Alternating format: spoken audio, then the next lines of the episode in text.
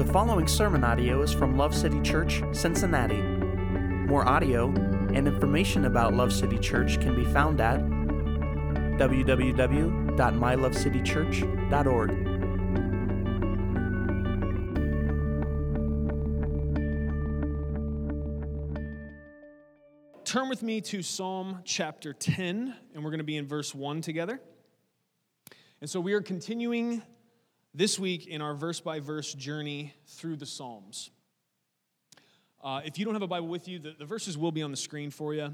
Uh, and if you don't have a Bible at all and you would like one, we have them for free. So you can just grab an usher after service uh, or someone on our hospitality team. They'd be happy to give you a Bible. That's yours, a gift to you.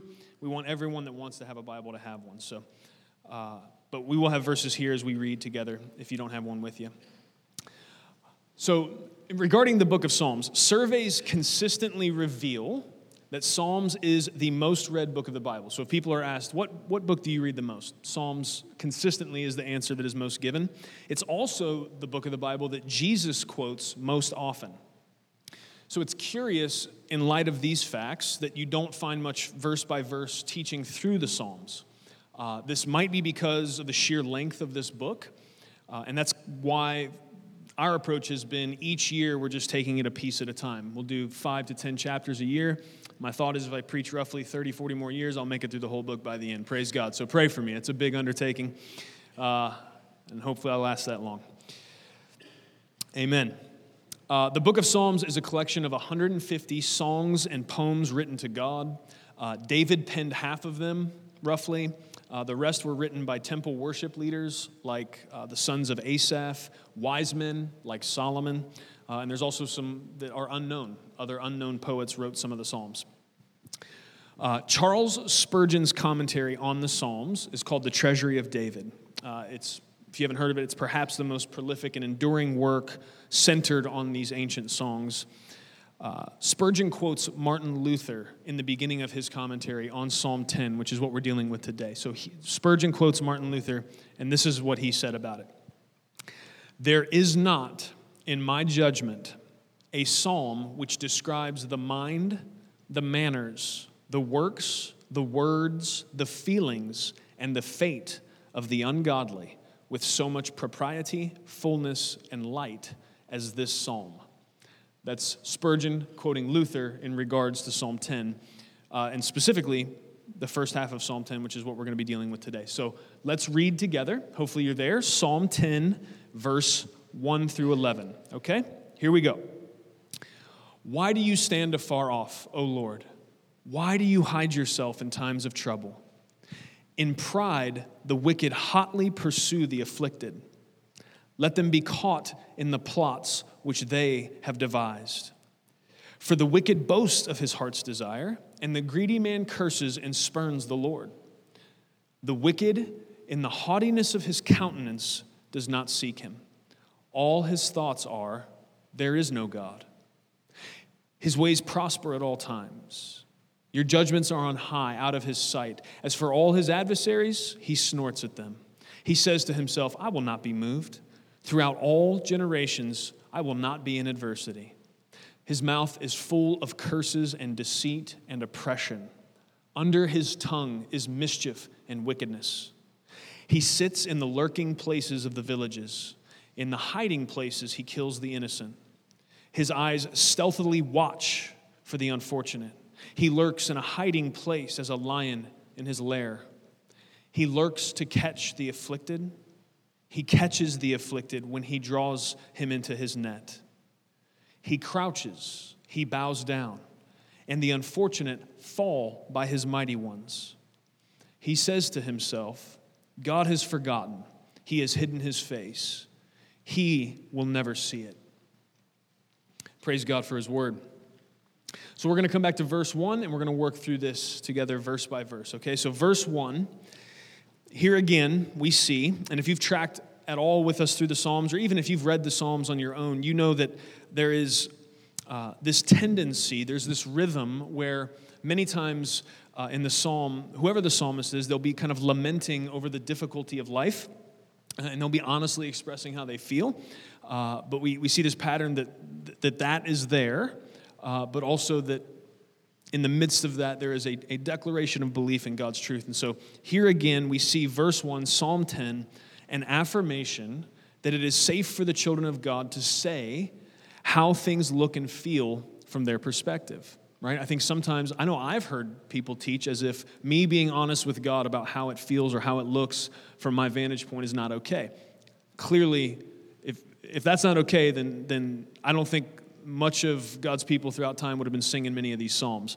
Clearly, it's okay to say to the Lord, This is what it looks like to me. Uh, I'm struggling. It's difficult. I'm having a hard time, even so far as, Lord, it seems like you're not here.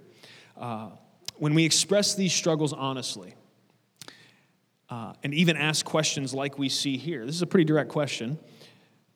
We should be careful to be humble enough to acknowledge that our perception and reality may not line up perfectly. We should also be bold in our confidence that God will answer our inquiries and that He is gracious and patient with us. It's important to have all of that together. The practical question, I think, for us, friends, in reading this first verse is have, have we ever felt this way? Has it ever seemed to us that in times of trouble, God was afar off or he was hiding from us? I think the truth is, for most of us who have followed Jesus for any amount of time, and even for some who have yet to trust him by faith, this, this is a familiar feeling. So when we are faced with this, this, this sense that I'm struggling and it doesn't seem like God is close. It doesn't seem like He's answering my prayers. It doesn't seem like He's near me. Uh, what, what do we do? Right? How do we deal with that? So, first of all, if we ask the question, why do you stand off, the Lord? Why, do you, why does it seem like you're hiding yourself? Uh, we need to be willing to seek an answer in humility instead of deciding that the way it seems to us is the only possible reality, right? So it's okay to ask these questions of God, but we have to keep open this understanding that we don't always see everything the way He sees it. Um, the, the reality is, God does know what fear does to us. It's why so often He commands His people to fear not. You go throughout your Bible, you'll find the most prevalent command that God gives is, is to fear not. He ties that to the fact that He is with us and the fact that He is God. Uh, and, and God knows that what fear does to us, that's why He tells us not to fear. When trouble comes and fear seizes our hearts, our focus often narrows and our vision becomes fixated on the problem, which makes it nearly impossible to see the faithfulness of God. Right? Our, our eyes get so focused on, on what it is we're struggling with, it, it oftentimes makes it easy for us to miss what God's doing, or almost impossible to see what He's doing. And this leads to this sense, oftentimes, that He has abandoned us when we need Him most. And I think most people that are honest would say, I've, I've felt that way at some time like I've cried out to God and, and it felt like that prayer hit the ground or bounced off the ceiling. Didn't seem like anyone was answering. So I think we need to ask this very important question. If we're going to be honest enough with each other and with God to say sometimes it feels like He's not close, if we're going to do what the psalmist does here and say, Lord, it seems like you're standing far off when I'm struggling, it, it doesn't seem like you're here. If we're going to do that, uh, I think we need to ask this question Has God actually left? It feels that way, it seems that way, but has he left? Does he ever withdraw when we're in trouble? Has he answered this question in his word? Let me read you a couple verses. Psalm 46, verses 1 through 3 says this God is our refuge and strength, an ever present help in trouble. Therefore, we will not fear, though the earth give way and the mountains fall into the heart of the sea, though its waters roar and foam and the mountains quake with their surging. Now, all of that was describing a really scary situation at the back end, but don't miss the first part. God is our refuge and strength, and ever present help in trouble. God has spoke to the issue. Proverbs 18:10, "The name of the Lord is a strong tower. The righteous runs into it and is safe." So God has promised to be an ever-present help in time of trouble. He has given us his very name. The strength of his name is a strong tower we can run to and be safe in the midst of difficulty. These verses that I just read you and many others, they give us plain statements regarding uh, God's position in times of trouble. And so, how do we explain this feeling of distance when we experience difficulty? Because that feeling's still there, right? We've had that experience. For most of us, that's true. Let me read you James 4 8. It says, Draw near to God, and he will draw near to you. Cleanse your hands, you sinners, and purify your hearts, you double minded. I've seen the first part of that verse on a lot of bumper stickers and like fridge magnets draw near to God and he will draw near to you. A lot of times they cut that thing in half. They don't put the cleanse your hands, you sinners, purify your hearts, you double minded. That doesn't look so good on the bumper sticker, but it's there for a reason and it actually all goes together. It's very important. So, here, what's all of that collectively tell us, right? So, Psalm 46 says, God is ever present in trouble.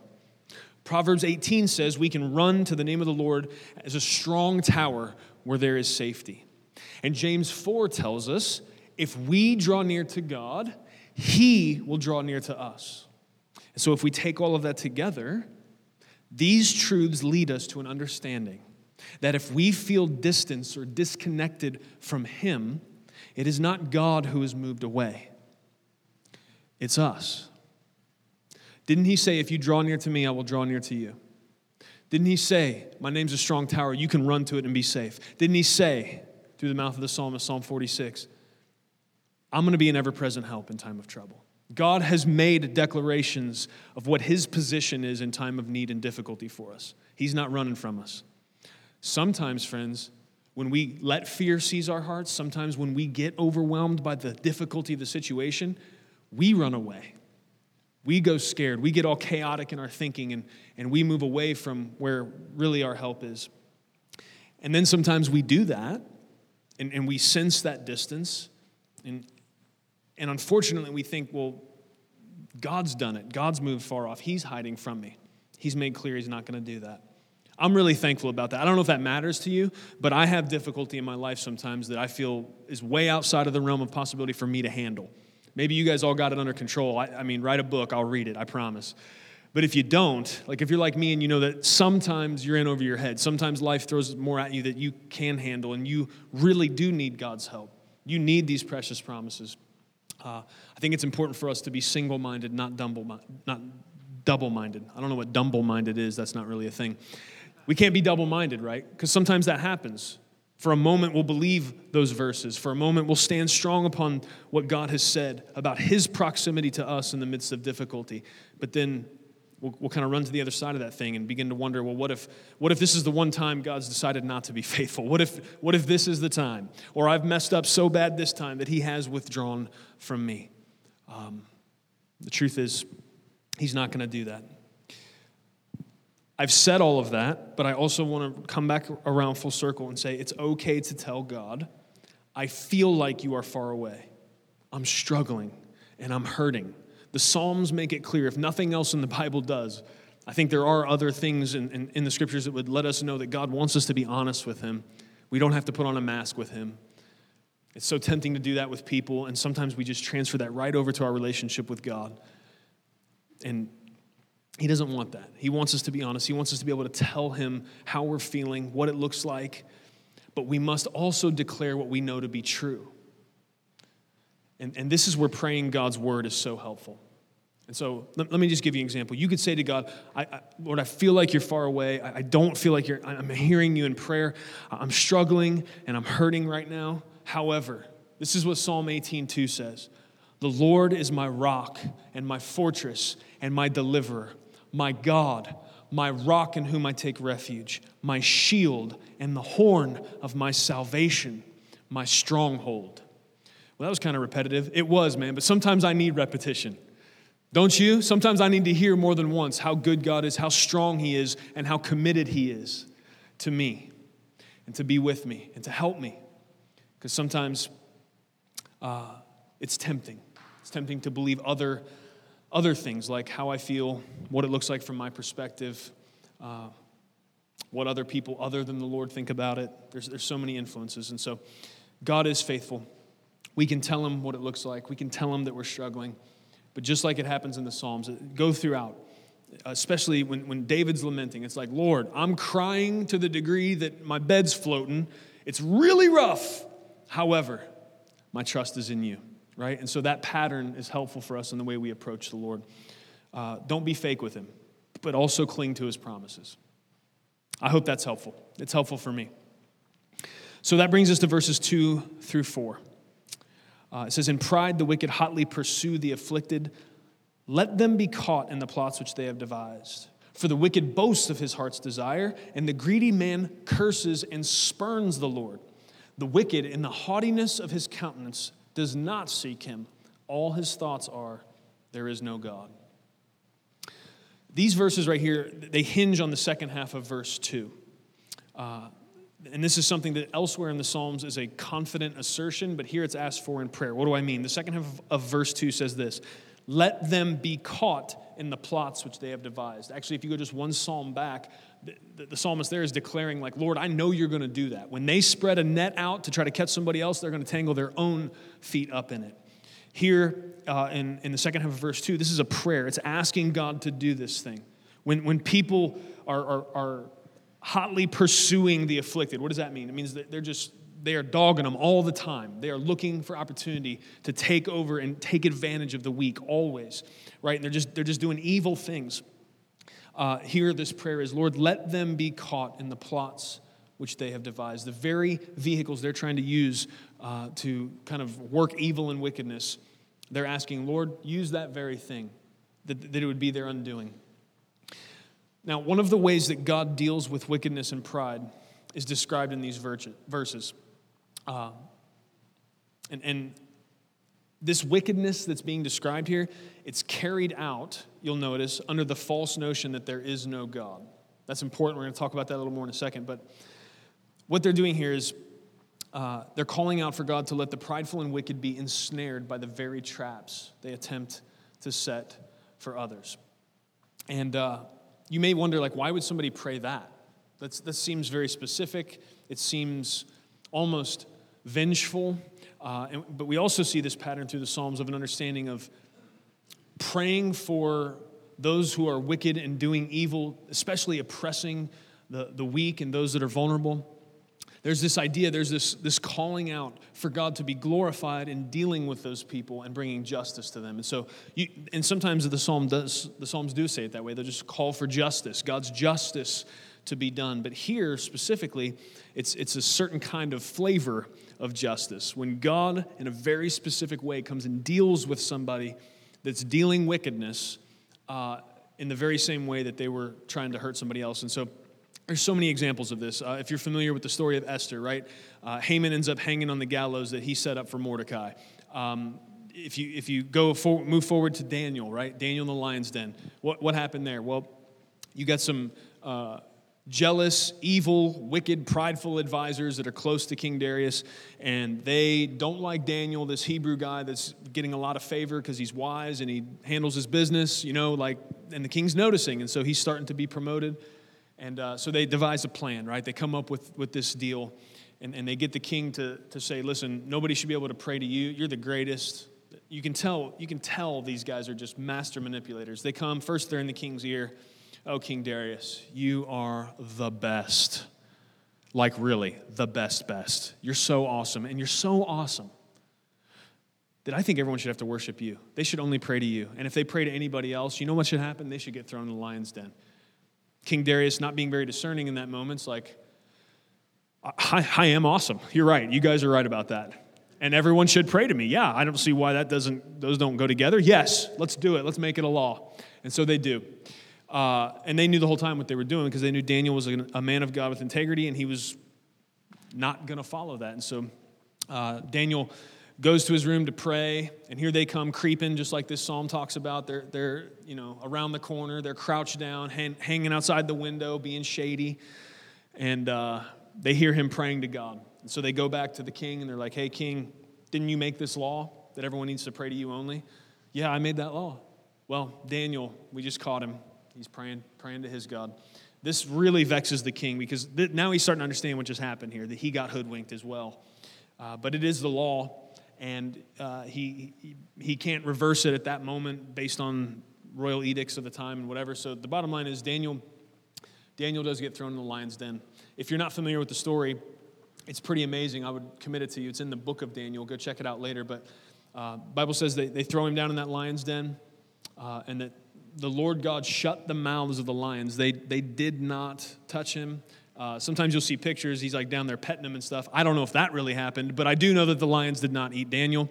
Uh, and it says the king stayed up all night. He was totally just vexed in his heart over this thing that it, it had happened. And so he didn't eat, he didn't sleep. As soon as daybreak came, he runs out to the thing, calls down into this cavern Daniel, did your God preserve you? Daniel calls back up, Yeah, I'm doing good.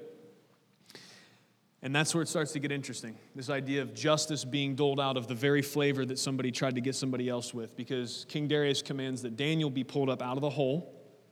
And then every one of those advisors that had tried to set that thing up, they get brought. They get tossed in the lion's den. And the very same lions that Daniel was hanging out with all night, the Bible says, tore those guys apart before they even hit the ground.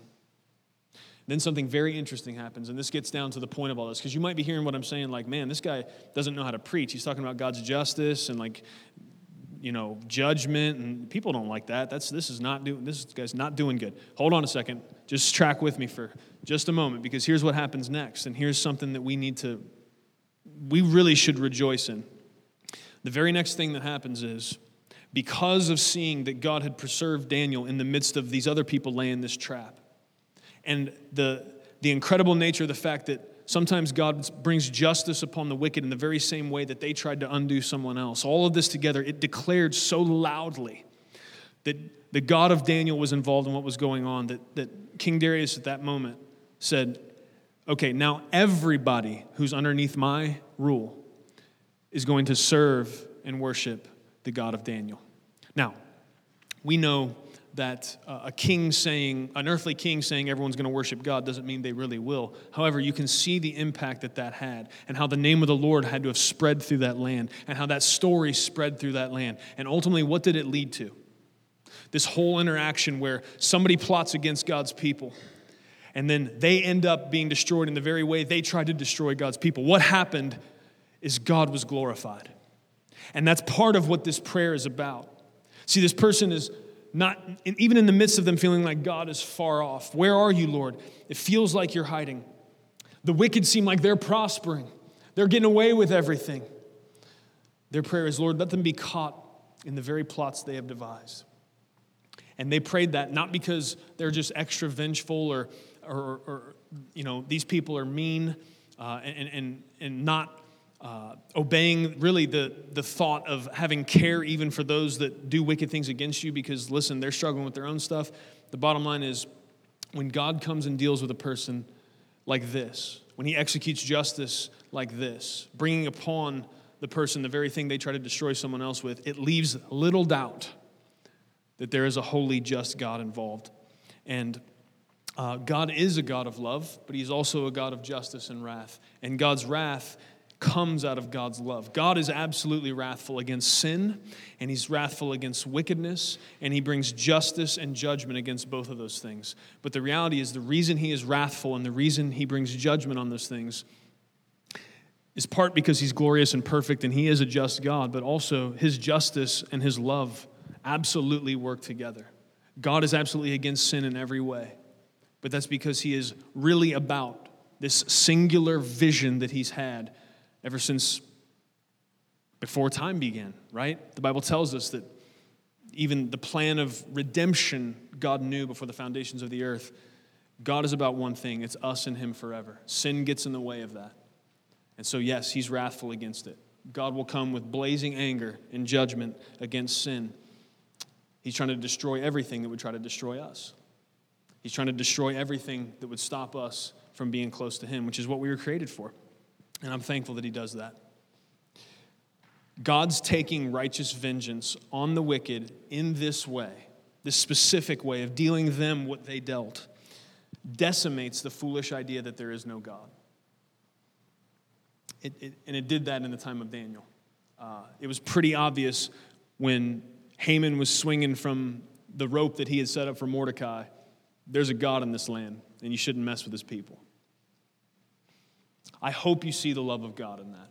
I hope you understand that his judgment and his love are not contrary, but they're working for the same goal. Praise God. Why can God do that? Some, I hope you're thinking about it because these are difficult principles. I hope like you're working with it really um, and didn't check out. Why can God make this type of judgment? Why can God bring wrathful vengeance in the very way that somebody tried to hurt his people and it not be wrong when it's wrong? The Bible says wrong for us to take vengeance. What's the difference there? It comes absolutely down to the fact that God is perfect and we are not. Our vengeance is all, if we take vengeance, it's always tainted with our own sinful motives, and we can't really trust our judgment in the situation.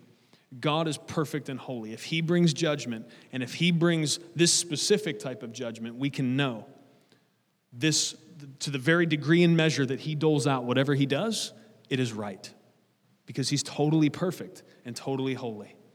So God can do that. And it's really beautiful. It's, there's a, an incredible freedom for us in the fact that God says, Vengeance is mine, I will repay. You don't worry about vengeance. Your job is to love your job is to forgive. I'm going to give you the mercy and grace to do that. You don't have to take vengeance. Don't you worry about that. I got that department. That frees us to not have to carry the weight of vengeance and bitterness. And if you've ever carried that before, you know what I'm talking about. Anybody else ever been in that club before? I'm not raising my hand to show you how. I'm raising my hand because I was in that club, like card carrying member, probably like on the board. I might have been VP, right? Of the, the bitterness and vengeance club. Yes, and it's wretched. It's a miserable way to live.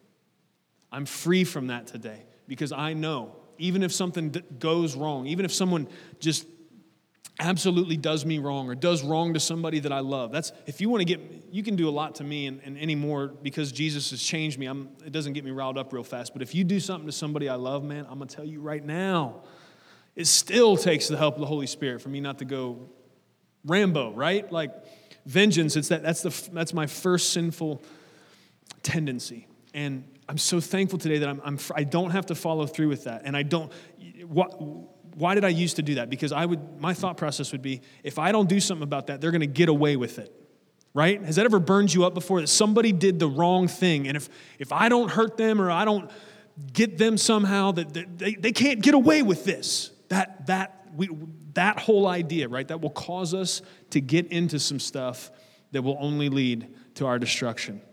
God has freed you from that because He will handle it. And, and oftentimes, not only will He handle it, He's gonna, he's gonna do it in such a way that everyone's gonna know He did it. I, I hope you're happy about that. I'm real happy about it because now I don't have to take vengeance. Now I can take a deep breath and I can lay it at the Lord's feet and I can say, Lord, vengeance is yours. You handle it. And what he might do is give grace to that person. And if I'm upset about that, there's something wrong with me, and I'm forgetting how much grace I've been given.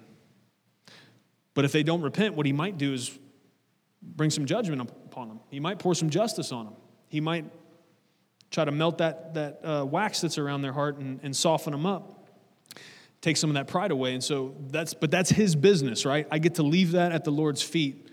I'm not the arbiter of, of vengeance and justice in the earth and praise God because I'd be bad at that job. I've proven I'm bad at that job. Have, have any of you, do,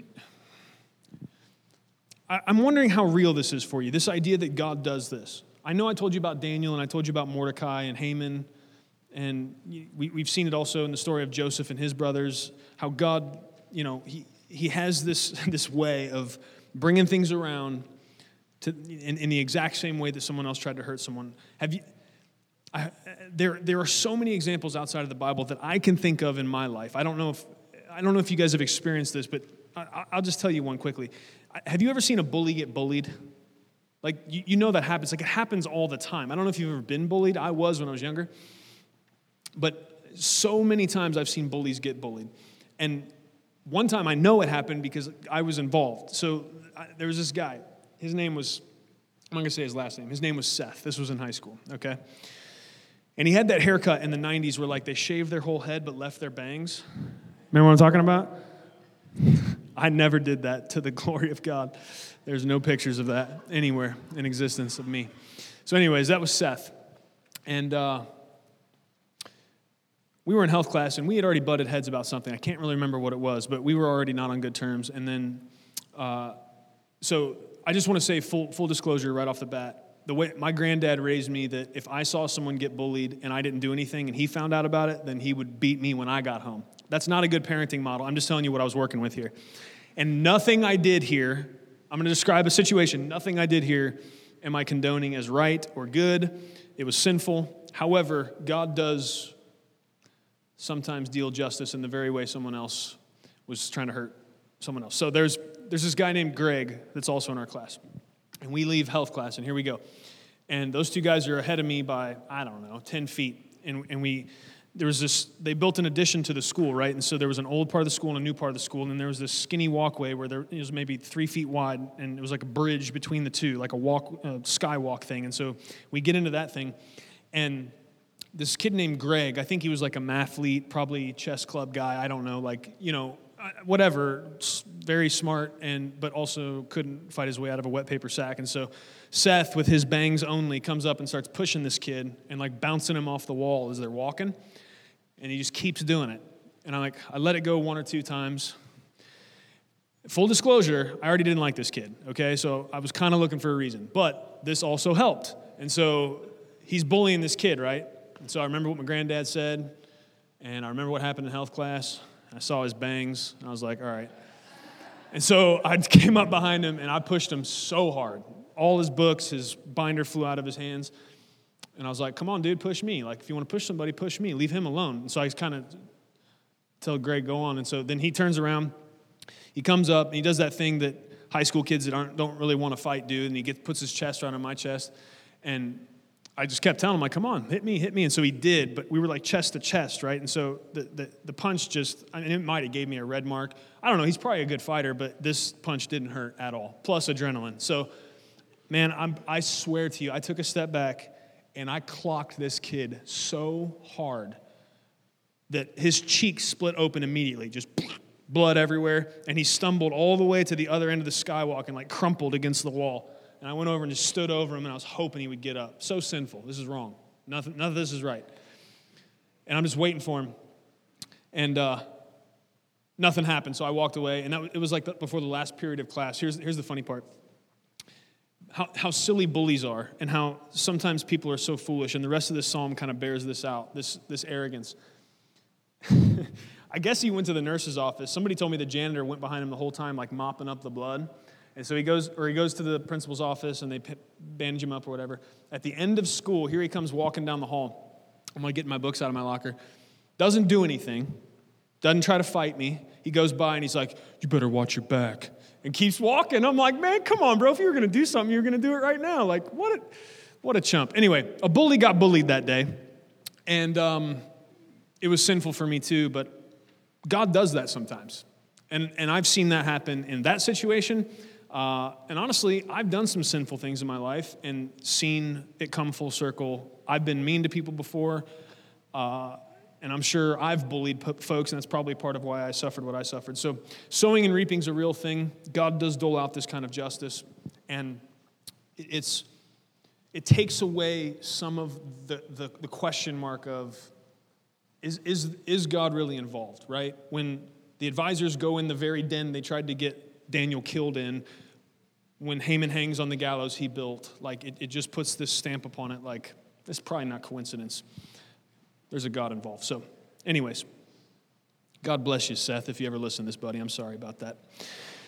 All right, um, where are we at now? Verses 5 through 11.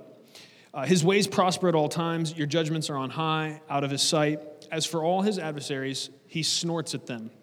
I know that's weird. We don't really snort at each other, but it's kind of like that, you know what I mean? Like, I'm not worried about you type attitude. Uh, he says to himself, I will not be moved. Throughout all generations, I will not be in adversity. His mouth is full of curses and deceit and oppression. Under his tongue is mischief and wickedness. He sits in the lurking places in the villages. In the hiding places, he kills the innocent. His eyes stealthily watch for the unfortunate. He lurks in a hiding place as a lion in his lair. He lurks to catch the afflicted. He catches the afflicted when he draws him into the, his net. And he crouches, he bows down, and the unfortunate fall by his mighty ones. He says to himself, God has forgotten. He's hidden his face. He will never see it. There is an interesting and profound observation contained in this psalm.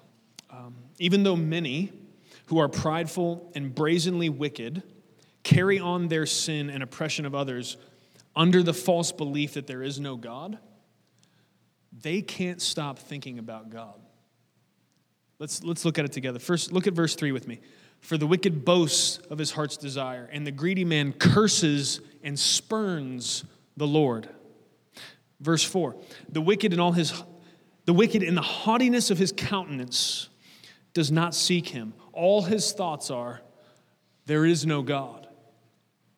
Verse 11 He says to himself, God has forgotten. He has hidden his face. He will never see it.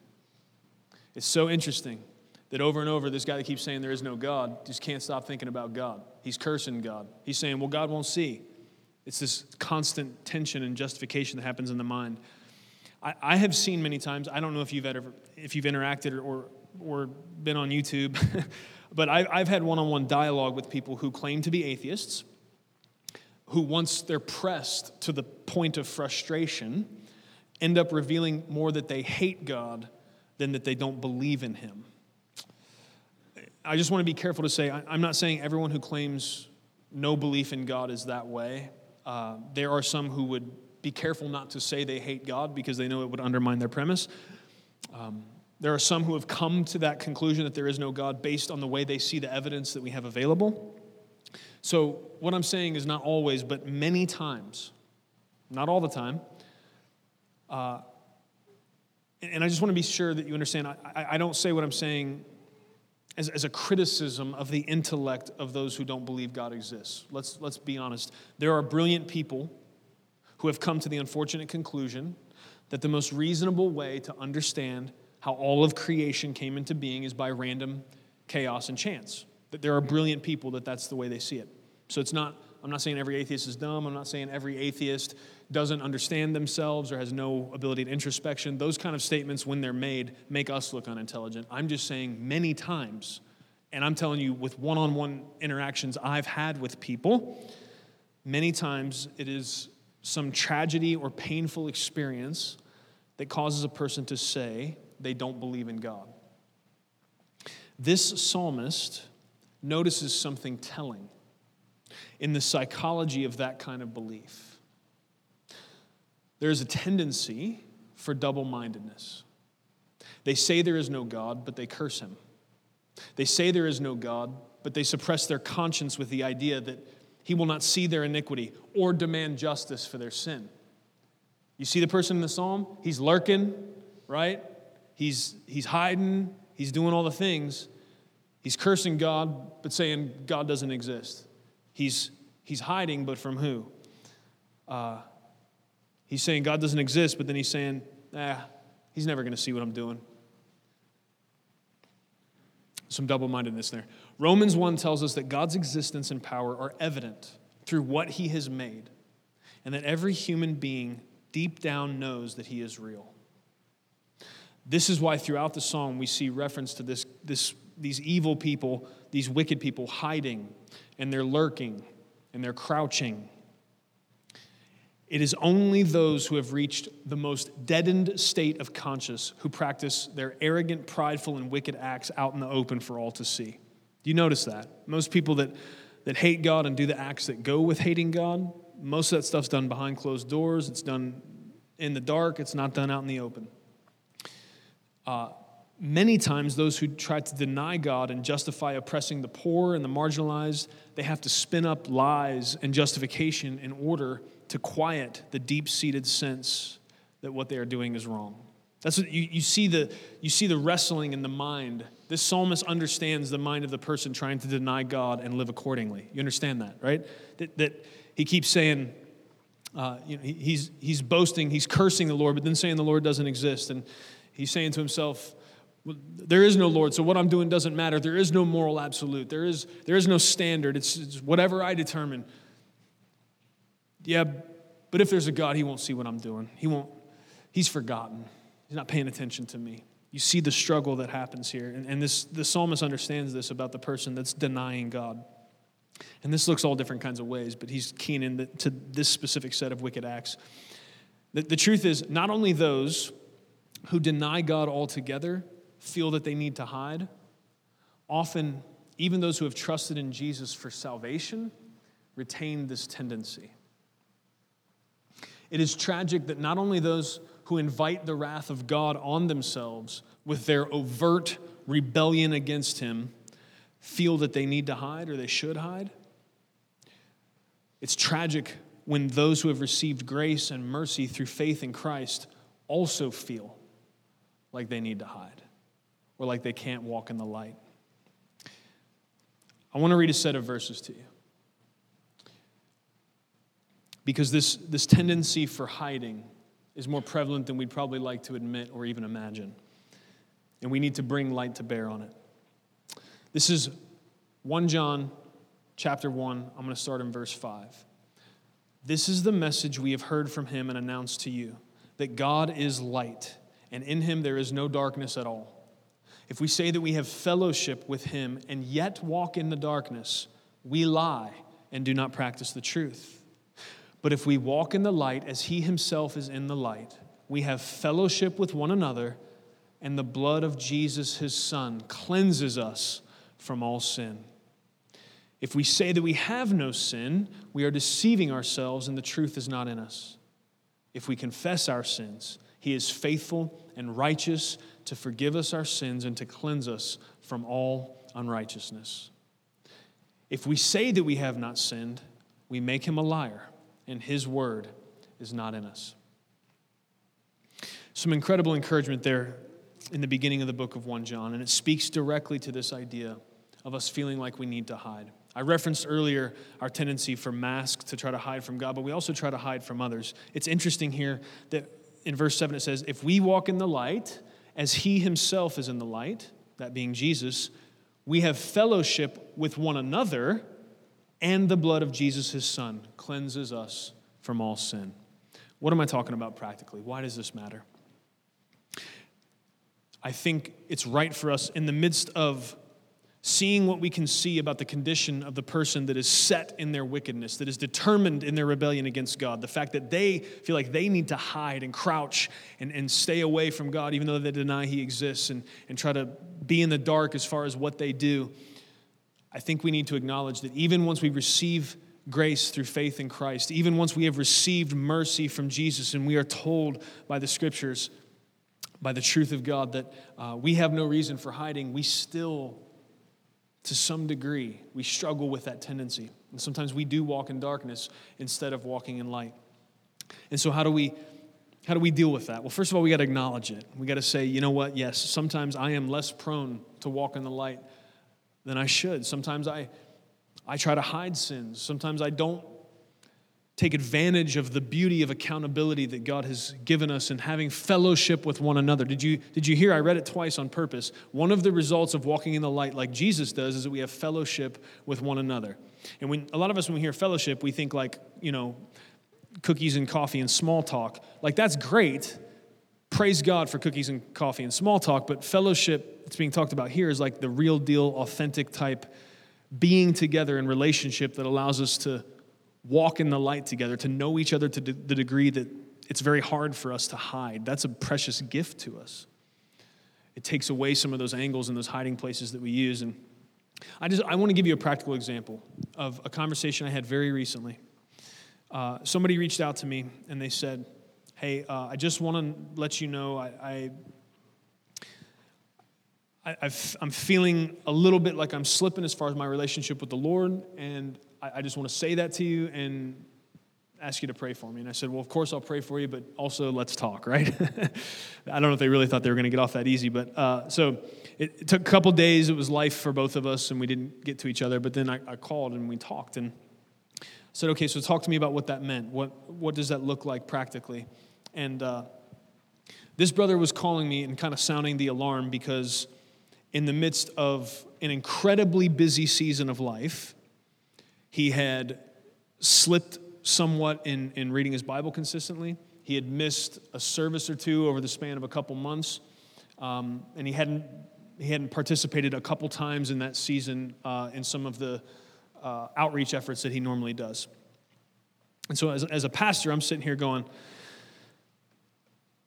well, buddy, if we're grading on a curve of what I'm normally dealing with, this is an A plus. Like, hallelujah, right? But here's, here's the key, and here's something I said to him like, brother, you, you've got a hold of something here. There's something precious in what you've just done. You understand a principle that is it's borne out here in 1 John 1. The degree the sensitivity of his conscience caused him to want to walk in the light at the very hint, the first scent of him being apathetic towards the things of God.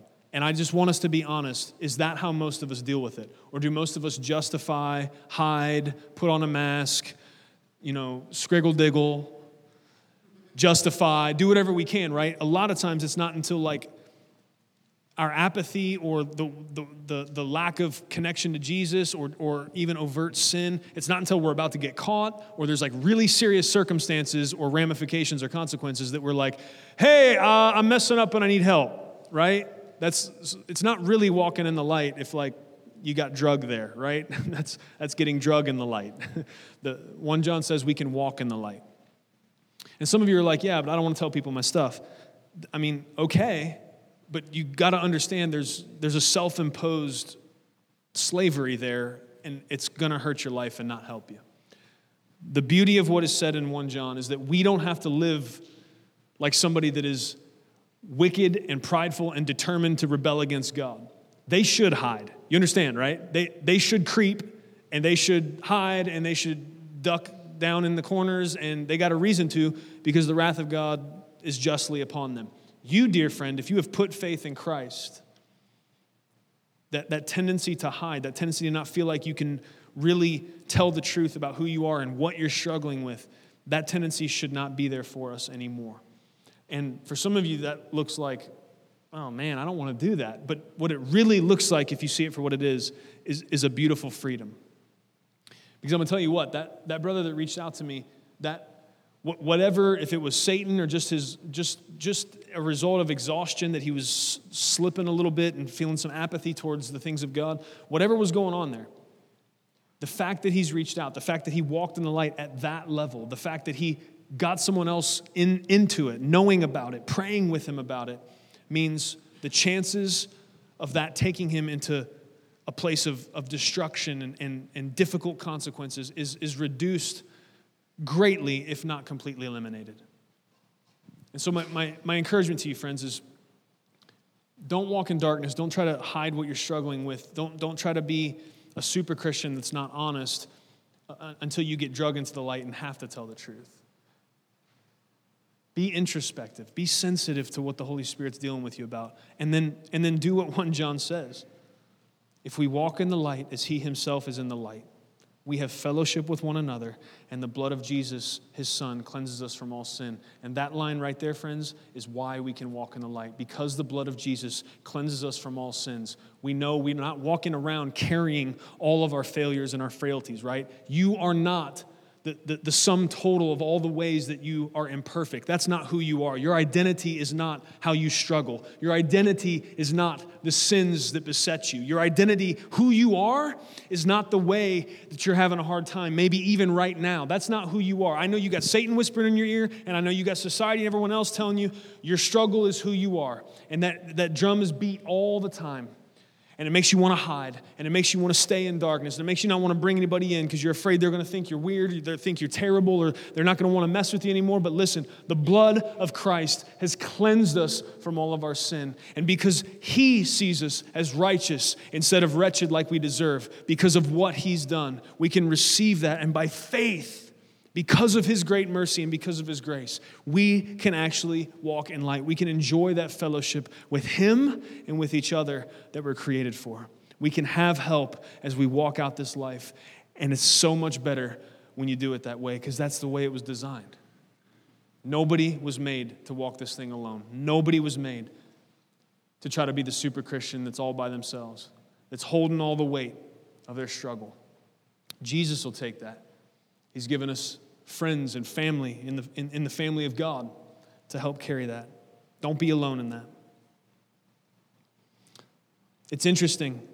After he says, and the, uh, and the blood of Jesus' son cleanses us from all sin. It's like, that's a, very, that's a very happy verse. Thank you. Thank you, John for 1 John 7. And then verse 8 says, If we say that we have no sin, we are deceiving ourselves and the truth is not in us. So that's what I want to say to you today. If you're sitting here today and somehow you've made it this far and you're like, wow, nothing this guy says applies to me. I don't know. Maybe maybe you haven't. Maybe you. Maybe I just you know I just know crowd psychology. Maybe you've made it this far, and, and you're the person saying, "He hasn't said anything that matters to me." Let, let me just let me just lay 1 John 8 upon you as an act of love and service. If we say that we have no sin, we are deceiving ourselves, and the truth is not in us. There is not one of us, friends. There's no one within the sound of my voice, including me, that doesn't to some degree struggle in this way. We all struggle with the frailty of imper- imperfection and the sin that besets us. And that means every single one of us is tempted to varying degrees to do this thing that the wicked man in Psalm 10 is doing to hide, to try to juke accountability, to try to stay over here in the shadows, to not let people really know how bad it is. And here's the reality a lot of times, man, when you, when, you do that, you start to spin up this narrative in your mind that totally negates the beautiful verse before that said, The blood of Christ cleanses you from all those sins, right? You start to believe your identity is in your struggle. You start to believe stuff that isn't true and, and, and you get in that echo chamber, and uh, it, it just leads to misery and destruction. And so, friends, I'm, I'm calling for you today. I'm asking you to admit there's none of us that doesn't, to some degree, struggle with the temptation to hide, to not deal with our sins and our struggles in a way that could be described as walking in the light. There's freedom in that, there's beauty in that. And, friend, it's not just for you. It doesn't just mean more freedom and a better chance of defeating sin in your life when you walk in the light? When you do that and you, and you, you walk that example out, it shows other people that it's okay to be honest. It's okay to tell the truth. Wow, that person told me what they're struggling with, and I don't hate them, and I don't think they're wretched, and I actually want to help them. And do you see what that preaches to them? You walking this out, you being somebody that stays in the light, you being somebody that's willing to show your cards to some degree. It, it preaches to the next person, it preaches to the person that you're doing that with hey, may, maybe I don't have to hide. Maybe, maybe I could really be honest with one of God's people and they would pray for me instead of reject me. I don't know how many of you in here have dealt with the thought that if I tell the truth, if I'm really honest, if I walk in the light like 1 John is telling me to, nobody's going to love me. There's no way people will stick with me if they really know. Please, friend, let me just call that out for what it is. That's a lie from the pit of hell. Jesus shed his blood so that all of us could receive mercy and grace. And if somebody does treat you that way when you tell the truth, it's simply because they don't understand the nature of grace. The only way I could come down on you and, and, and be hateful to you because you're honest with me about how you're struggling is if I somehow forget of how much I've been forgiven. And so when we all walk in the light, when our, our minds are fixed upon the truth of the gospel, right? That's why we have to know both parts of the gospel. The gospel isn't just Jesus loves you and wants you to be in heaven forever. The gospel is Jesus loves you, and he proved it by dying on a cross and letting his blood be shed so that he could pay the price for sin. And it wasn't just the sins of the world, it was your sin and it was my sin. Every single one of us is imperfect. That's what the Bible says. That none of us has lived up to the perfection and the holiness of God. And that's why Jesus had to come. That's why Jesus lived the perfect life we couldn't. That's why Jesus died the death that we should have. And that's why he rose from the grave. Thank God there is hope today for all of us. Thank God, even though our, we have feet of clay and our struggles are many, there's hope today. We can be open, we can walk in the light. We can trust that Jesus won't reject us when we come to him and be honest. And by the grace of God, we need to pray that the family of God is the same way. That we cultivate a culture where people can be open about the struggle, where they can come and talk about what it is they're going through. And not that we condone, not that we just pat people on the back and say, oh, it's okay, go ahead and keep sinning. We're not going to do that either. But we're going to speak the truth in love, but then we're going to grab each other's hands, man, and we're going to march together. We're going to defeat sin together. We're going to come up out of the darkness, walk in the light, bring glory to God, and help each other. Praise God. May we be a people who are honest with God but also trust Him completely. May we be a people who rejoice in His justice, knowing that all His judgments are right And may we walk in the light as He is in the light for our good and His glory. Amen. Let's pray. Father, we come before you in the name of Jesus. Lord God, we thank you for this psalm. We thank you, God, for what it shows us about human nature. We thank you, Lord, for what it shows us about ourselves. Even as it describes the tendency of the wicked to hide and to crouch, Lord, we know that we still retain some of that.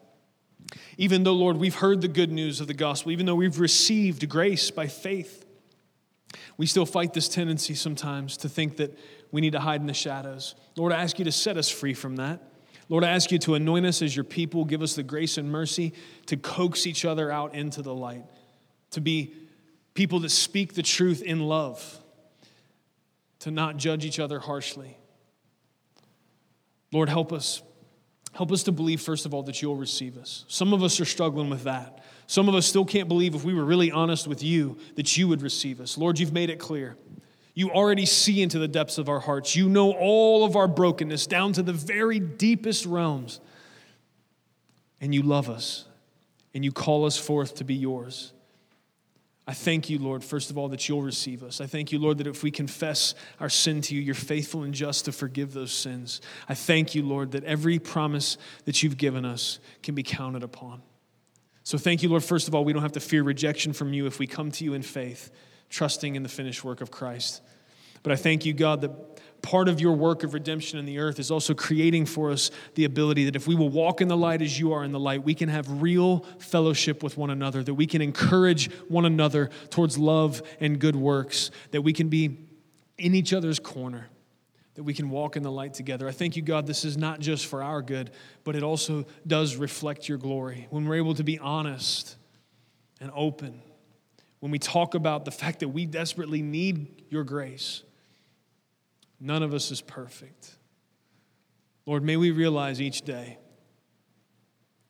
more so than we did the day before, our incredible need for your grace. We need you, O oh God. I thank you that you've promised that when we call out to you, when we acknowledge our need for you, when humility grips our frame, and we really understand our place, that we are but men that God, you answer. We trust you, Lord. You've proven yourself faithful. Thank you that you are loving and just, that you are righteous and merciful. We submit all of who we are and what we are to you. We love you, Lord. Thanks for not giving up on us. In Jesus' name, amen. Thank you for listening to audio from Love City Church, located in Cincinnati, Ohio. Feel free to make copies of this message to give to others but please do not charge for those copies or alter the content in any way without permission. To give or find out more about Love City Church, visit www.mylovecitychurch.org.